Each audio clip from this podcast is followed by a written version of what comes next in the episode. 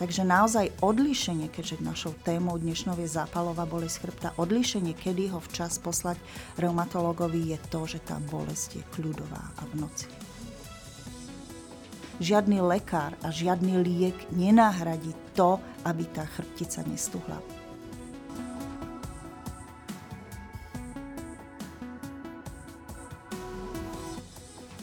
Dobré zdravie je silné zdravie a silné zdravie je zdravisimo. Bolesť chrbta predstavuje druhú najčastejšiu príčinu práce neschopnosti a invalidity a skrývať sa za ňou môžu zápalové ochorenia, narušené platničky, zranenia či nesprávny životný štýl. Do ambulancií ortopédov i reumatológov prichádzajú čoraz mladší pacienti, u 15% pacientov bolesť pretrváva dlhšie a u približne 5% pacientov prechádza do chronickej bolesti. Ako tomu predísť, to si dnes povieme s pani doktorkou Soňou Dubeckou, špecialistkou na oblasti reumatológie a osteológie. Moje meno je Kristýna Baluchová a prajem vám bezbolestné počúvanie. Vysielanie podcastu podporila spoločnosť Vorvak Pharma Slovensko a stránka Bezbolesti chrbta SK. Mediálnym partnerom podcastu je online magazín plný Elánu, kde sa dočítate o zdraví a o mnoho viac. Dobrý deň, pani doktorka, vítajte. Dobrý deň, prajem, ďakujem pekne. Pani doktorka, poslucháčov sme na úvod vyľakali rôznymi príčinami bolesti chrbta. Vieme si to tak trošku lepšie zadefinovať, čo najčastejšie spôsobuje to, že nás ten chrbát bolí. No, chrbát ako taký, ak by som mala odpovedať, čo najčastejšie boli, e, môžu tam bolieť rôzne veci, pretože ten chrbát je množstvo štruktúr. Ak ideme od povrchu, môže nás tam bolieť napríklad oblasť kože, keď máme napríklad herpes zoster a tiež bolí chrbát. Alebo nás môžu bolieť svaly, ktoré sú v chrbte. Alebo môžu nás bolieť väzy, ktoré držia tú chrbticu. Okrem toho v chrbtici sú drobné a množstvo klbov medzi, medzi jednotlivými štruktúrami a môžu tam proste bolieť klby. A potom to môžu byť už aj tie vážnejšie a, a výraznejšie bolesti nervových štruktúr, ktoré tam sú, nervové korene, platničky, ktoré bolia. A v neposlednej miere nás môže bolieť chrbát aj vtedy, keď vlastne chrbtu nič nie je, ale máme napríklad ochorenie obličiek, máme mm, kamene v obličke. A mhm. takisto to môžeme cítiť v chrbte. Môžeme mať nejaký proces v brušnej drutine, v čreve a vyžaruje to v podstate do chrbta a, a ten prvý príznak môže byť bolesť chrbta. Takže bolesť chrbta je ozaj komplexný pojem a môže tam byť teda rôzna, rôzna diagnóza. Nechcem poslucháčov vystrašiť, ale, vystrašiť. ale je to tak. No je to zložité s tým našim ľudským telom.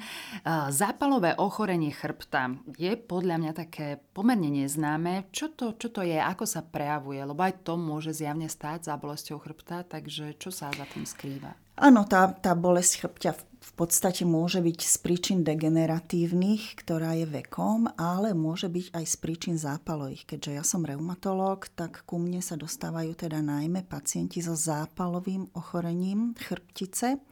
Ide o autoimunitné chronické ochorenie, kde je ten chronický zápal, ktorý sa prejavuje v rôznych štruktúrách eh, chrbtice. Je to, nazýva sa to tzv. axiálna spondylartritída e, e, latinsky a je to skupina ochorení, kde patrí možno to najznámejšie, ktoré ľudia poznajú pod názvom Bechterevová choroba. To je typické zápalové ochorenie chrbta, ale patrí sem napríklad aj postihnutie chrbtice pri psoriáze, keďže psoriáza nie je len kožné ochorenie, ale je to autoimunitné ochorenie aj pohybového aparátu. Môže tam patriť napríklad tzv. enteropatická spondylartritida, to znamená, máme chronický zápal čriev a takisto aj zápalová bolesť chrbta. Takže naozaj aj tam je niekoľko diagnóz, ktoré treba, ktoré treba vylúčiť. A typické pri, pri týchto ochorení, zápalových ochoreniach chrbta je to, že veľmi často, bohužiaľ, nie je len o zápal toho chrbta, ale často môžu byť postihnuté iné klby. Napríklad, ja neviem, môže to začať opuchom kolena a zistíme, že je to zápalové ochorenie chrbta. Môže, môžu tam byť postihnuté šľachy, Často príde pacient prvýkrát, že jeho bolí, bolí achilovka, čo je s tou achilovkou, či mal na nej úraz a zistí sa, že je to prvý príznak zápalového ochorenia chrbta. A, a takisto pri týchto ochoreniach často môže byť zápal čreva. Sú ochorenia, ktoré, ktoré sú autoimunitné, ťažké zápaly, volá sa to morbus Crohn alebo ulcerozná kolitída, kde je zapálený aj chrbát. Takže naozaj je to vážne autoimunitné ochorenie a potrebné, aby to teda riešil, uh, riešil reumatolog. Uh-huh. Kedy máme, pani doktorka, myslieť na toto ochorenie? No, typické vieme, že bolesť chrbta nás zažil takmer každý. Každého už chrbát bolel a, a, a u väčšiny prípadov za 2-3 dní tá bolesť prejde, či niečo robíme alebo nerobíme. Respektíve začneme brať nejaké lieky a zase u takmer väčšiny to ustupí a nemusíme to nejak e, viac riešiť. Ale asi u 5% pacientov táto bolesť prejde do takej chronicity a je typicky zápalová. Takže ak ten chrbát už boli dlhšie ako 3 mesiace a je to typická zápalová bolesť chrbta, keď myslíme práve na tieto ochorenia, je to vtedy, väčšinou sú to mladí ľudia, teda najmä mladí muži, ktorí môžu mať toto ochorenie. E, prejavuje sa to najčastejšie pomalým začiatkom, aj keď nie sú výnimky, že náhle začne ten chrbát bolieť. A typické na rozlišenie od tých degeneratívnych bolestí, keď nás bolí chrbát a ľahneme si a výborne bolesť prejde a ráno sme oduchnutí a ten, tá bolesť chrbta nie je, Bohužiaľ táto zápalová bolesť cez deň je OK. Keď sa pacient pohybuje, viac menej ho to neboli.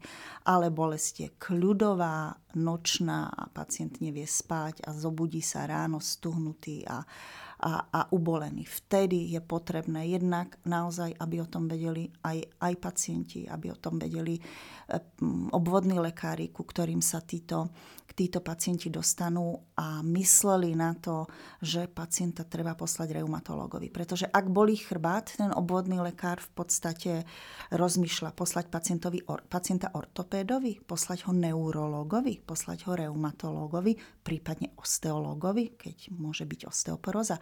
Takže naozaj odlíšenie, keďže našou témou dnešnou je zápalová bolesť chrbta, odlíšenie, kedy ho včas poslať reumatológovi je to, že tá bolesť je kľudová a v mhm. noci. Mm, toto je asi taká veľmi dôležitá informácia, že na základe nej to človek môže rozlíšiť a spozornieť. Čo je ale príčinou tej, tej bolesti a toho ochorenia a ako sa lieči? No, bohužiaľ sú to ochorenia, u ktorých musíme, tak ako u, aj u ostatných reumatických ochorení, že tá príčina nie je známa. Dnes naozaj nevieme príčinu reumatických ochorení ani príčinu týchto zápalových ochorení chrbta. A práve preto, ak zdiagnostikujeme také ochorenie, napríklad ankylozujúcu spondylitidu, teda morbus Bechterov, ako sa skôr ľudia to poznajú, tak je to ochorenie a diagnóza na celý život. E, tých faktorov je tam viac. Jednak je to genetika, ktorá tam zohráva úlohu, jednak sú to poruchy imunity, ktoré nevieme z čoho vzniknú tie poruchy imunity a uvažuje sa možno aj o nejakých infekciách, ktoré sa tam môžu spolu podieľať.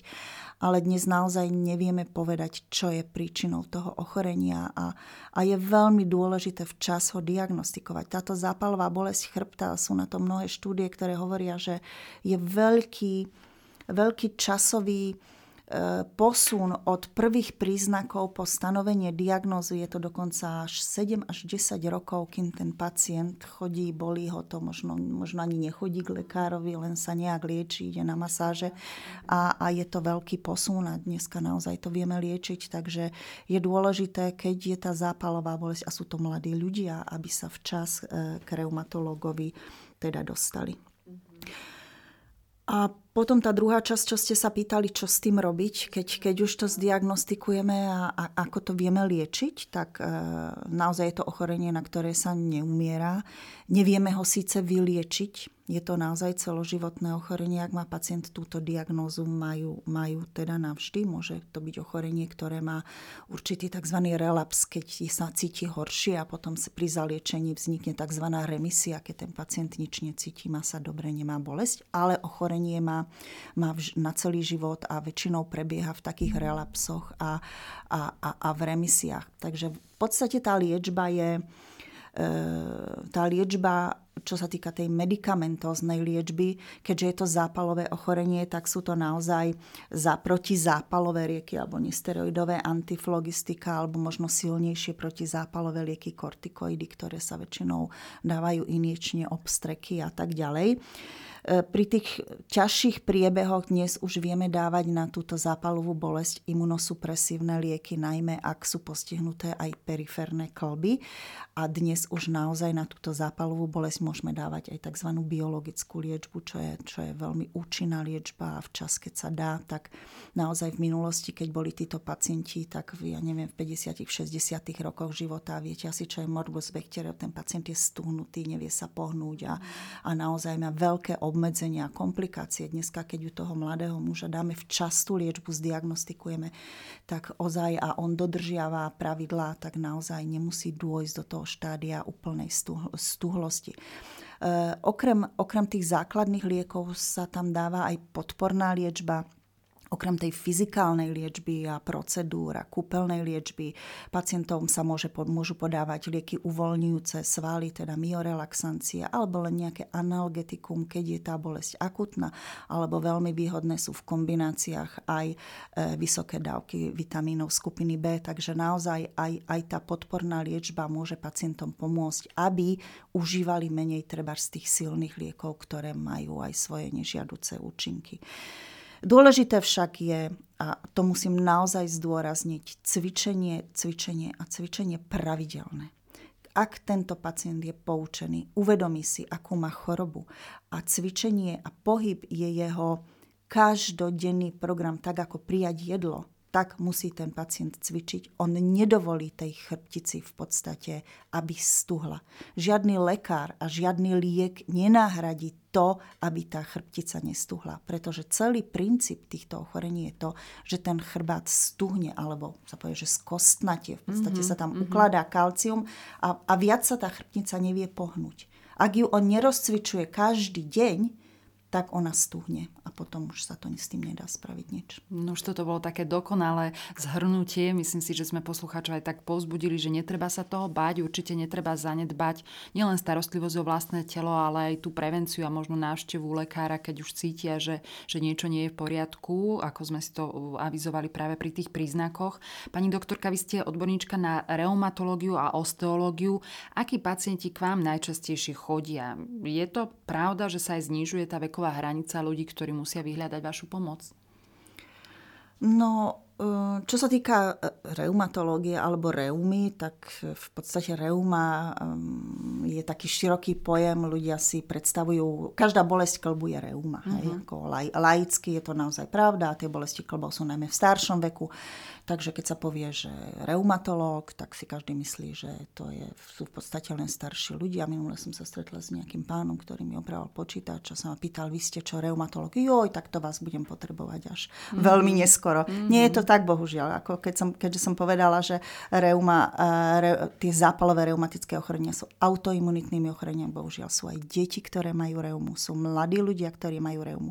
Takže sa nedá povedať, že v ambulancii reumatológa sú len starší ľudia. Isté, že viac je tých starších, pretože to ochorenie je na celý život a potom v staršom veku sa tam pridávajú neurologické komplikácie, degeneratívne zmeny. Takže tých starších ľudí je viac, ale stále, stále sú aj tí mladí ľudia, aj mladé ženy, aj mladí muži, ktorí reumu a zápalové reumatické ochorenie majú. Uh-huh. Uh, povedzme si niečo aj o osteoporóze. Čo to vlastne je a stručne, aké sú jej príznaky, možnosti liečby. Vieme, že v oktobri je Svetový deň tohto ochorenia. Áno, keďže hovoríme o bolesti chrbta a mali by sme teda ich nejak deliť, tak určite jednou z príčin bolesti chrbta je aj osteoporóza. Musím však povedať, že osteoporóza v pokročilom štádiu, keď už dochádza k zlomenine a to respektíve kompresii stavcov chrbtice, vtedy ten chrbát naozaj boli, pretože tá osteoporóza v tých začiatočných štádiách neboli. Takže ozaj, ozaj tou jednou možnosťou, na čo treba, aby sa myslelo, aby, a, a, aby aj ten lekár, ktorý pacienta vyšetruje, myslel na to, že môže to byť e, zrútený stavec. Hej? Na, napríklad pacienta boli chrbát, nechce ísť k lekárovi, ide na nejaké masáže a manipulácie a má sa ešte horšie, pretože tam, keď má osteoporózu, sa nesmie teda nejak nejak zasahovať do tých stavcov. Takže určite aj osteoporóza je jednou z príčin bolesti chrbta a je potrebné o nej hovoriť, preto každoročne si teda pripomíname ten 20. október, Svetový deň osteoporózy. Ja musím našim poslucháčom prezradiť, že ak ich táto téma zaujíma, alebo možno v rámci osvety a vlastnej prevencie, nech si vypočujú podcast s vami. Máme tomu, venovanú špeciálnu epizódu, ktorú nájdu na stránke bezbolesti chrbta SK. Poďme ešte si povedať niečo viac o tom, aká bolesť chrbta je ešte v úvodzovkách normálna, lebo to je niečo, čo sme tu už spomínali viackrát, že si človek povie, že aj neviem, vydržím, niekedy to naozaj same prejde, niekedy nie, niekedy je to možno podcenenie tej situácie, takže čo je, čo je únosné a čo už nie, kedy by mal človek vyhľadať tú pomoc a aké to má následky, ak odkladáme tú zdravotnú starostlivosť o naše pohybové ústrojenstvo? Určite je to individuálne. Každý z nás má určitý prach bolesti a niekto možno i hneď pri prvej bolesti beží k lekárovi a zdá sa mu, že je to bolesť, ktorú nevie vydržať. Niekto, niekto sedí doma a, a, a k lekárovi nejde a možno mm-hmm. tá nejaké lieky od bolesti. Takže je to individuálne kedy, ale určite Určite, ak je to chronické a dlhé, ako som vravela, ak tá chronická bolesť treba je už viac ako 3 mesiace a má, má, má charakter teda tej zápalovej bolesti, iste netreba čakať a ísť k lekárovi. A pri tej bolesti chrbta snáď tak, aj, aj takým takým e, príznakom, ktorý je neurologický, teda už keď tá bolesť začne vyžarovať do dolných končatín, určite treba ísť i hneď k lekárovi a to je k neurologovi, pretože tam sú už potom zasiahnuté tie nervové štruktúry. Takže Takže mm, nehovorím, že s každou bolesťou chrbta treba bežať k lekárovi, ale ak to trvá dlhšie a, a, a, a sú ešte nejaké iné komplikácie, k tomu určite treba ísť k lekárovi. Mm-hmm. Keď hovoríme o tých dlhodobejších veciach, je na čase pozrieť sa aj na spôsob života. Akú veľkú rolu tu zohráva? Mm, častokrát skloňujeme sedavé zamestnanie, alebo naopak cvičenie, až také nárazové cvičenie, možno zanedbávanie nejakých signálov, nepohodlia. Ako to vy vnímate? Určite toto všetko, čo ste vraveli, je veľmi dôležité. Tá prevencia je dôležitá. Dnes máme tendenciu veľa, veľa sedieť, voziť sa v aute a málo cvičiť. Ak človek si vedome nepovie, že bude pravidelne sa pohybovať a bude chodiť a bude cvičiť, asi je to ťažké v, tejto, v, tom, v tejto dobe, ktorú teda žijeme, pretože tá bolesť chrbta patrí medzi civilizačné ochorenia mm-hmm. a, a, a preto ho teda má veľa ľudí a tá prevencia je dôležitá. Dôležité možno by som povedala, je, najdôležitejšie je udrža, udržiavať ten chrbát e, taký mobilný. Hej. Aby sa naozaj správne cvičil a, aby sa udržiaval a nielen sedel v nejakej nesprávnej polohe, aby tam, ten spánok bol dobrý, postel bola dobrá a tak ďalej. Ale keďže dnes hovoríme o tej o tej zápalovej bolesti znovu by som zopakovala, že ak má človek pocit, že, že už to asi nie je normálne a tá bolesť je dlhá už sa ani nevyspí a budí sa v noci na tú bolesť, vtedy treba včas vyhľadať pomoc. Mm-hmm. Pani doktorka, neodpustím si takú trošku zvláštnu otázku na záver. Nejaké odporúčania by sme od vás chceli? Čo máme robiť, aby sme mali zdravý chrbát, aby sme nemali bolesti chrbta? Ako máme uchopiť túto tému? Viem, že asi neexistuje zázračný recept, ale vždy sa to snažím od našich odborníkov vymámiť. No, nejaký zázračný recept na to neexistuje, tak ako prevencia všetkých ochorení, teda správna životospráva. Jednak čo sa týka treba tej stravy, jednak čo sa týka udržiavať si správnu telesnú hmotnosť, čo je veľmi dôležité pre chrbát a pre klby a, a dostatočný pohyb, pretože pretože keď sa človek nepohybuje a necvičí a neudržiava si tú chrbticu, tak naozaj tá bolesť v určitom čase príde. A princíp je v podstate ten, že ak túto prevenciu robíme dobre, tak vlastne tie degeneratívne zmeny na tom chrbte nám prídu u každého, pretože je to fyziologické a starne každý človek a starne aj chrbtica a určité bolesti tam sú, ale práve tou dobrou životosprávou a tým, tým, pohybom a udržiavaním tej mobility chrbtice v podstate tie degeneratívne zmeny potlačíme a, a možno vzniknú až v neskoršom štádiu a, a nie sú také bolestivé a človek v podstate do, do neskorej staroby vie byť mobilný. Pani doktorka, počúvam vás pozorne, teraz som sa napriamila za mikrofónom, rozhodla ja. som sa, že si dneska zacvičím trošku pred večerou. Takže vám veľmi pekne ďakujem za všetky tieto odporúčania a zhrnutia. Všetko dobré vám prajem. Ďakujem vám pekne, dovidenia. Milí poslucháči, naše dnešné Zdravisimo sa končí. Nahrávky nášho podcastu nájdete na portáli bezbolesti chrbta.sk, kde si môžete prečítať články od ďalších odborníkov, ktoré vám môžu pomôcť dosiahnuť život bez boliavého chrbta. Odporúčte prosím náš podcast aj svojim priateľom a sledovať a kontaktovať nás môžete aj na facebookovej stránke Zdravisimo podcasty o zdraví. Všetko dobré a do skorého počutia. Vysielanie podcastu podporila spoločnosť Vorvach Farma Slovensko a stránka bezbolesti chrbta.sk. Mediálnym partnerom podcastu je online magazín plný Elánu, kde sa dočítate o zdraví a o mnoho viac.